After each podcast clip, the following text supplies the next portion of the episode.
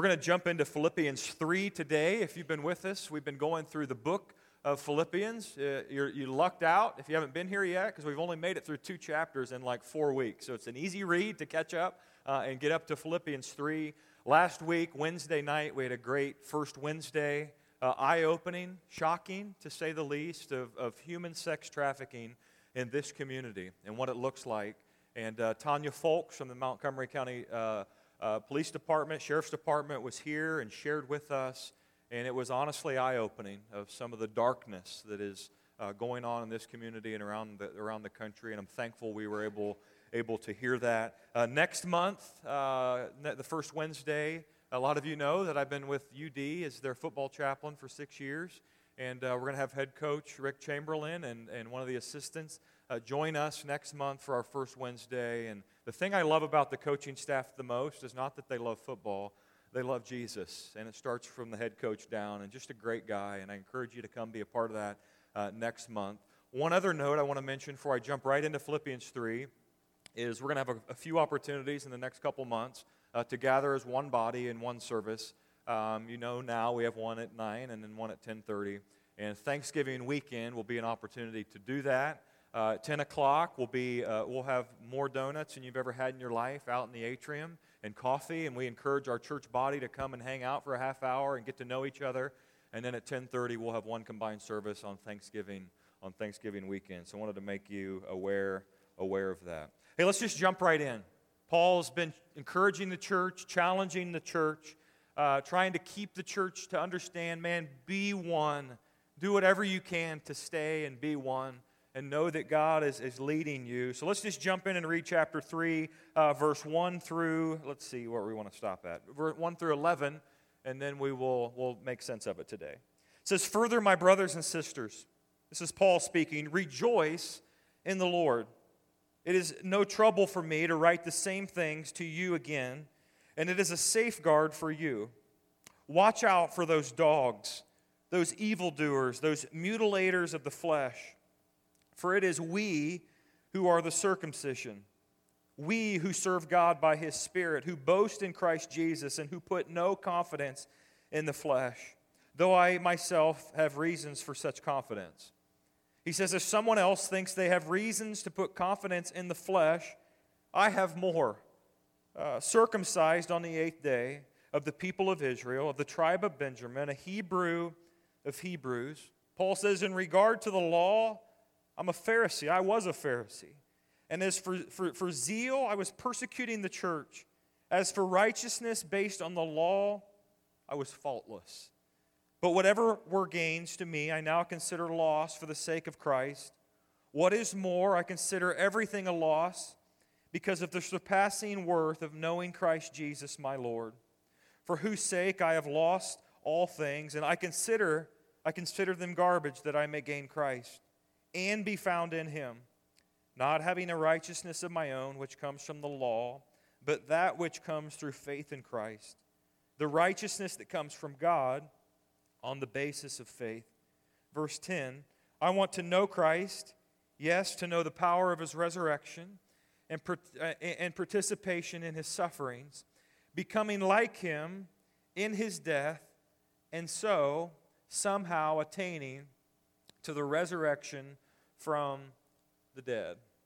How's Paul start this text in, in, in chapter 3? He says, Further, my brothers and sisters, rejoice in the Lord. Rejoice and joy seem to be a theme all throughout uh, the book of Philippians. Some call it the book of joy. But Paul gives them instruction to rejoice, to, to be full of joy, because that alone will help keep you centered uh, on, on Christ alone, is what Paul's trying to get to. And he understands that joy, for many of them and for many of us, we know what circumstantial joy is, don't we? But true joy, biblical joy, Paul's letting them know, is rooted in Christ alone. What's circumstantial joy? Well, things are going good. You're full of joy, aren't you? You know, things are, somebody gives you a compliment, that'll put a smile on your face, and, and you will rejoice because of that. You go to work this week and you get to your first meeting and people begin to, to build you up and share some good things, you, you're full of joy. But the problem with circumstantial joy is it's fleeting, isn't it? Because afternoon comes and then all of a sudden you get a phone call and then you get a whole bunch of work that piles up. And then you have two negative conversations, and that joy that you once experienced in the morning, that circumstantial joy because people were kind of building you up, all of a sudden, it's gone. And Paul says, man, keep your joy, rejoice in, keep it rooted in Christ alone. Because only then will you experience this life giving, this life giving joy. So Paul tells the Philippian church, hey, hey, brothers and sisters, rejoice in, rejoice in the Lord. And he said it a few times because in that second part of that verse, he says, I know I've said this before, but just so you get it, anybody have to hear something like 10 times and it's like light bulbs go off and you finally realize, I, am that guy, so I, I relate to this of what Paul's saying. So he starts out pretty good. Hey, rejoice in the Lord. And then it takes a huge turn. And he starts to warn them against some of the stuff that's going on around them. And what does he say? He says this He says, Watch out for those dogs, those evildoers, those uh, mutilators of the flesh. And who Paul is talking about, he has some very specific people in mind that he's, he's talking about to the Philippian church, known as the Judaizers. Some of you know a little bit about the Judaizers. They were a, a sect of, of the Jewish community during that time. They didn't, they didn't dominate, they, weren't, they didn't represent the whole Jewish community. And they believed a, a little bit in Jesus. They didn't mind the gospel, they didn't mind, they didn't mind Jesus. But they, they would always add stuff onto it. So when Paul would go into a church or go into a town and begin to preach the gospel, let them know about Jesus, the saving work of Christ on the cross, the Judaizers, Judaizers would come in behind him and say, hey, that's what Paul just preached to you. It's good. Uh, the, the gospel, the whole Jesus thing. But let, let us fill you in on the rest of the story. There's some things that need to be done uh, in order for you to like be to be all in. There's some behaviors, there's some practices. Uh, you need to be circumcised. You need to be one of us, and then you will be in the full fold of, of, of, of Christianity, of following Jesus. This irritated, irritated Paul to no end.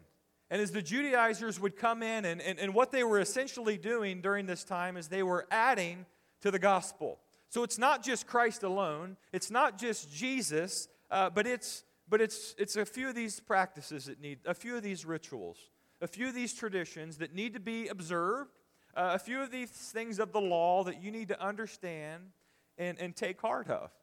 Because only then will you understand what it means to be a, a Christ follower or a man or a woman of God.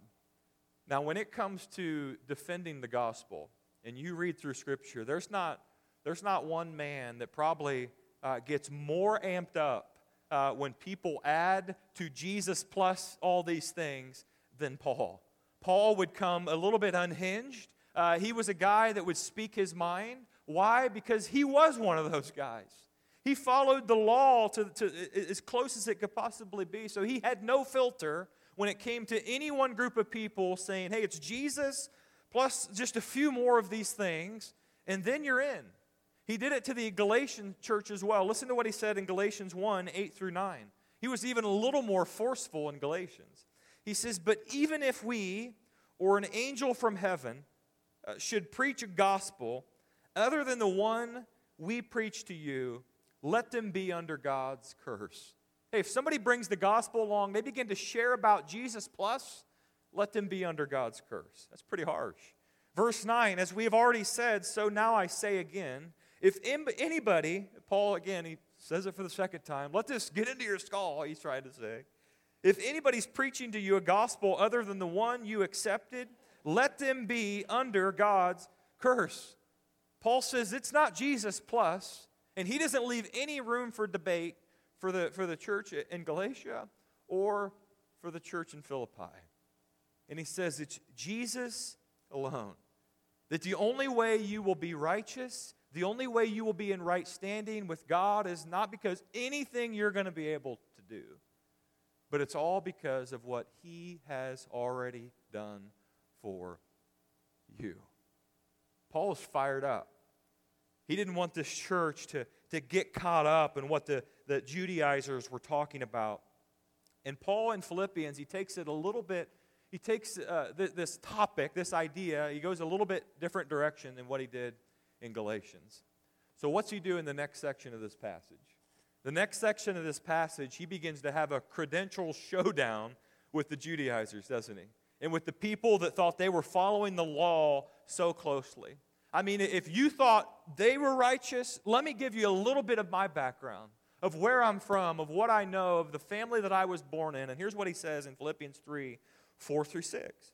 He said, Though I myself have reasons for such confidence, if someone else thinks they have reasons to put confidence in the flesh, I mean, I have way more. Let, let me tell you, I was circumcised on the eighth day of the people of Israel, of the tribe of Benjamin. I was a Hebrew of Hebrews. In regard to the law, a Pharisee. Uh, in order in the Old Testament to be observant of the Torah, it was very common and, and known to be obedient to the Torah for a, a young boy to be circumcised on the eighth day.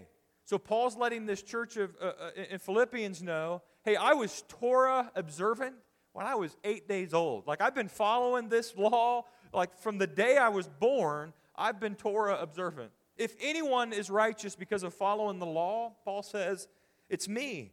And then he goes on and he says, I wasn't just born in, I wasn't just converted in, uh, I was one. And he says, I am from the tribe of Benjamin.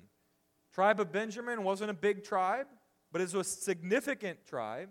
He, he says that, hey, my, my parents were both uh, Jewish. Uh, I have a heritage that I can point all the way back to, go down the line and find myself at Abraham. I was from the tribe of Benjamin. If anybody would be righteous because of their affiliation of who they were with, Paul says it's, it's, it's going to be me.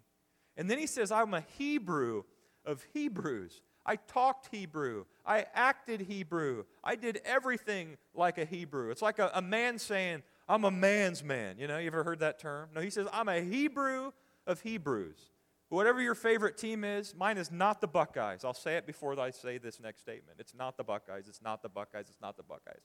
But there are Buckeye fans, right? And then there are there are Buckeye fans. There are fans that are like, get away from me when the game is on. I can't have human interaction. I am locked into this. Paul says, I'm a Hebrew of Hebrews. Yeah, I'm not just one that says, I'm a Hebrew. No, I'm a Hebrew of Hebrews. And they knew what that meant. So he goes on from talking about his qualifications from heredity, from family, and then he says, Well, here's some more qualifications because of my intellect and because of the way I've been trained and the way that I've been schooled. And he says, In regard to the law, a Pharisee. I was a part of the most prestigious group. This group knew the law backwards and forwards. They, they followed every single law to a T. They didn't miss one. They were observant of every single one. They were passionate about every single detail. I was a Pharisee. I, I, was, I was trained. I was skilled. It's crazy for Paul to even, to, that he was that guy, going from, from following the Torah and following the law to the last detail to a guy that says, no, no, no, no, no, no. All that stuff, it's garbage. It's rubbish. It's only by faith alone in Christ Jesus alone. What a transformation in his life! Incredible transformation. Uh, as for zeal, he, he tells the Philippian church it doesn't get any better than me. Uh, I used to persecute the church. Oh, yeah, there were Pharisees.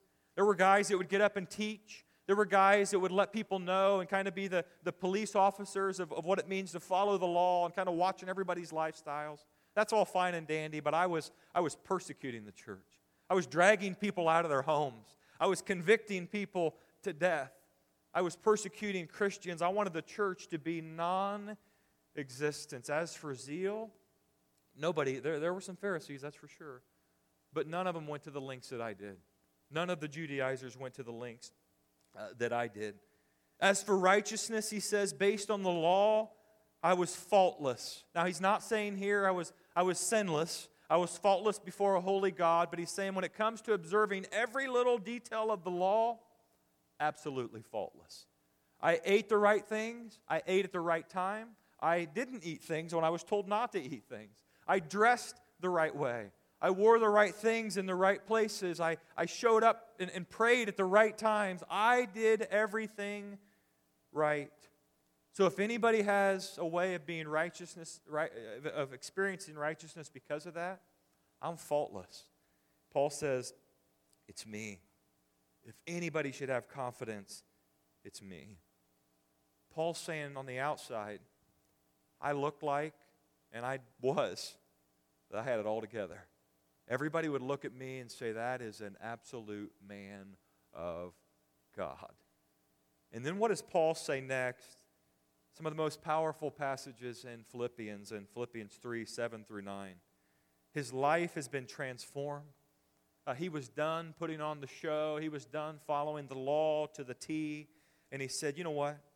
Whatever were gains to me, you know, all that stuff I just talked about, how great I was because of where I came from and the stuff I learned, I now consider a loss for the sake of Christ. What is more, I consider everything a loss because of the surpassing worth of knowing Christ Jesus my Lord, for whose sake I have lost all things. I consider them garbage that I may gain Christ. I consider them, some of your uh, translations may say rubbish. Some of yours, the actual better translation is I consider them dung. And I don't need to explain that.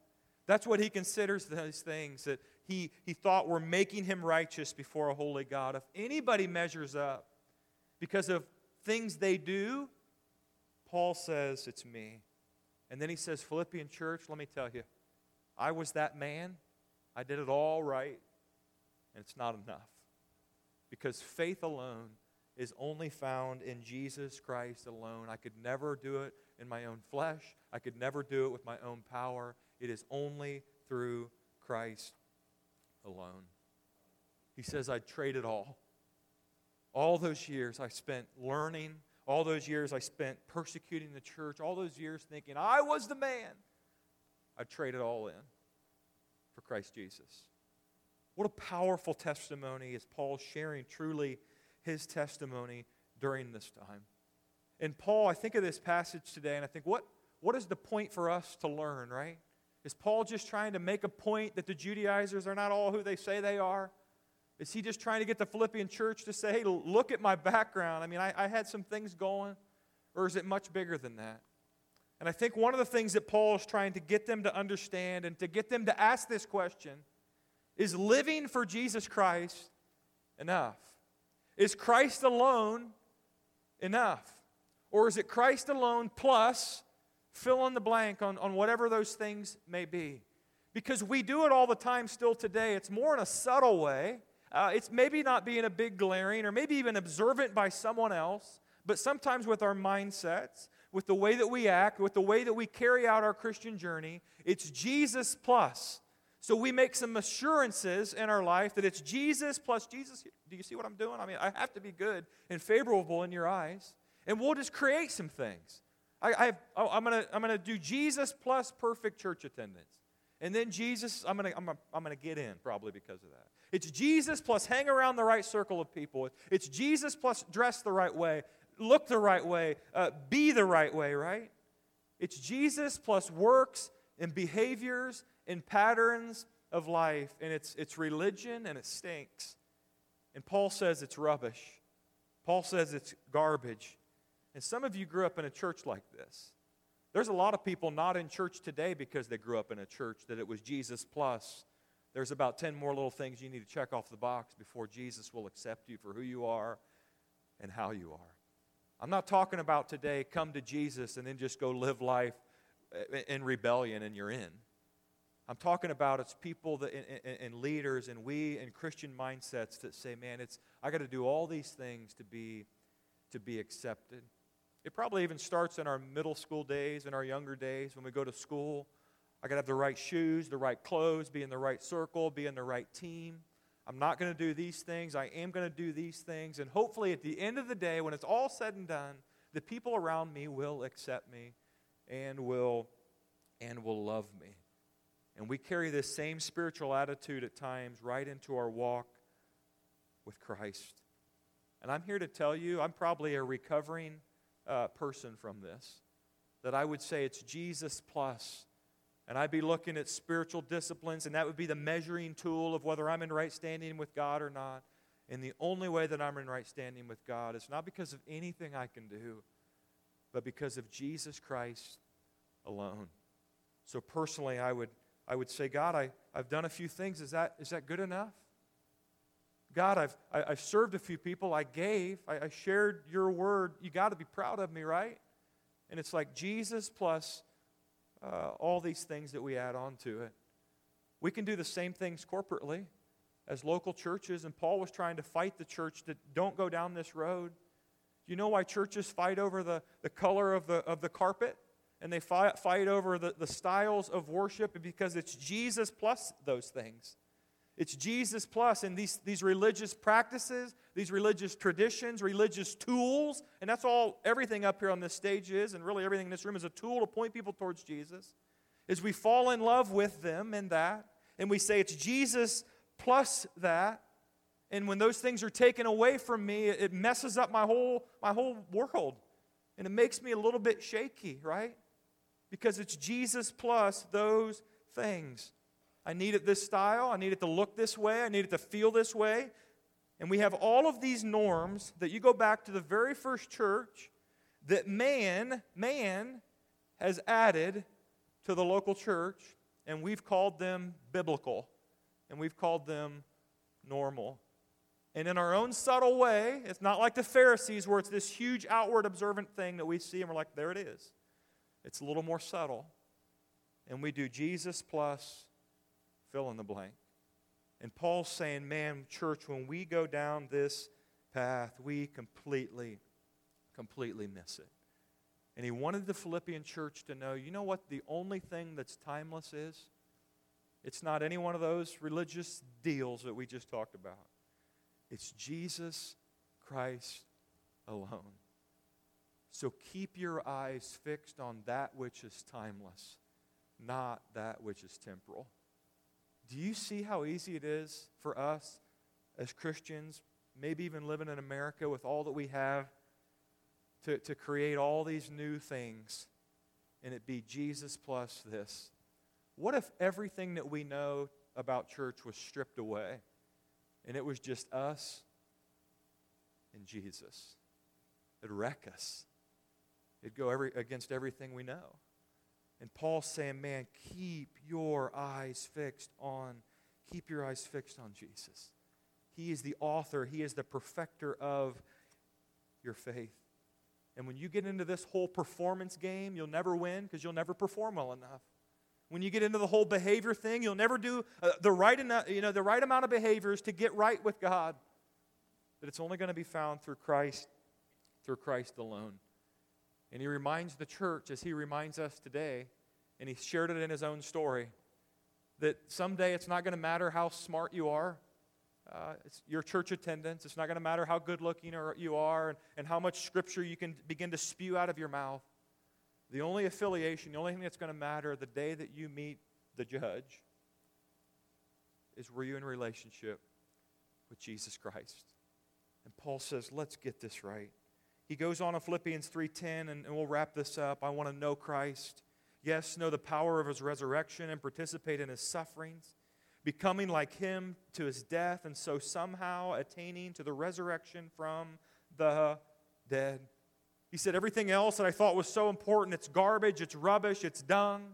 I want to know Christ. And the huge question for us today and for the Philippian church is that your deepest longing in your life, the most important thing in your life is you would say, I want to know Jesus Christ. I want to know Christ. I want to know Christ and the power of his resurrection. I want to, I want to experience him every single day. I want to walk with him every single day. We love Philippians 3:10, the first part of that. But then Paul says the second part, I want to participate in his sufferings. I don't like that part, right? I mean, the first part's all right. I'll get to know you, but the whole participate in your sufferings, that's it. That's a game changer. For many of you in here today, when we read that, we kind of hesitate. But if you had a friend that was suffering, you'd be the first one to jump in. If you had a spouse or a child that was in the worst of the worst of circumstances, you would give your life for them in that moment. But then he says in this passage, hey, when I, I want to I want to fellowship, I want to participate in the sufferings of Christ Jesus, we begin to push back. I'm not sure I want to do that. What's Paul talking about there? Paul says, I've already experienced suffering to the greatest degree because of my walk with Christ Jesus. And he's saying, he's not saying, well, I don't ever want to do that again. He's saying, I would suffer for Jesus over and over and over and over again. I would suffer if the gospel got out to the world. Because for me to live as Christ, right, to die is gain. Church, the invitation is so clear. It's not come to Jesus and, and everything is going to be smooth and great and easy. It's come to Jesus and, and you will experience suffering. You will experience trials. You will experience setbacks. That nothing could be further from the truth that you're going to come to Christ and everything is going to be easy. But here's what Paul points to in this passage. In the midst of some of the greatest trials, in the midst of some of the greatest hardship, that you can have joy. Why? Because joy is rooted in Christ alone. You could be in the worst of the worst of circumstances and yet be filled with joy because this deep seated inward joy doesn't come from that circumstance, doesn't come from that trial. It comes from Christ Jesus alone. There's an old chorus, uh, a song that, that sings this way that when it's all been said and done, did I do my best to live for Christ? Did I live my life for Him? Paul would answer that question with a resounding, a resounding yes. He knew when Jesus said, I am the way and the truth and the life, that it wasn't I'm the way and the truth and the life plus a few more of these things. No, He is the way, the truth, and the life. And Paul lived his life in such a way, in such a way that it was Christ alone. That was Jesus plus nothing equals new life.